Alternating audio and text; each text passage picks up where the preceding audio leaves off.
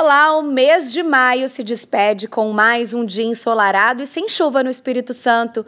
Veja todos os detalhes da previsão do tempo na programação da TV Vitória.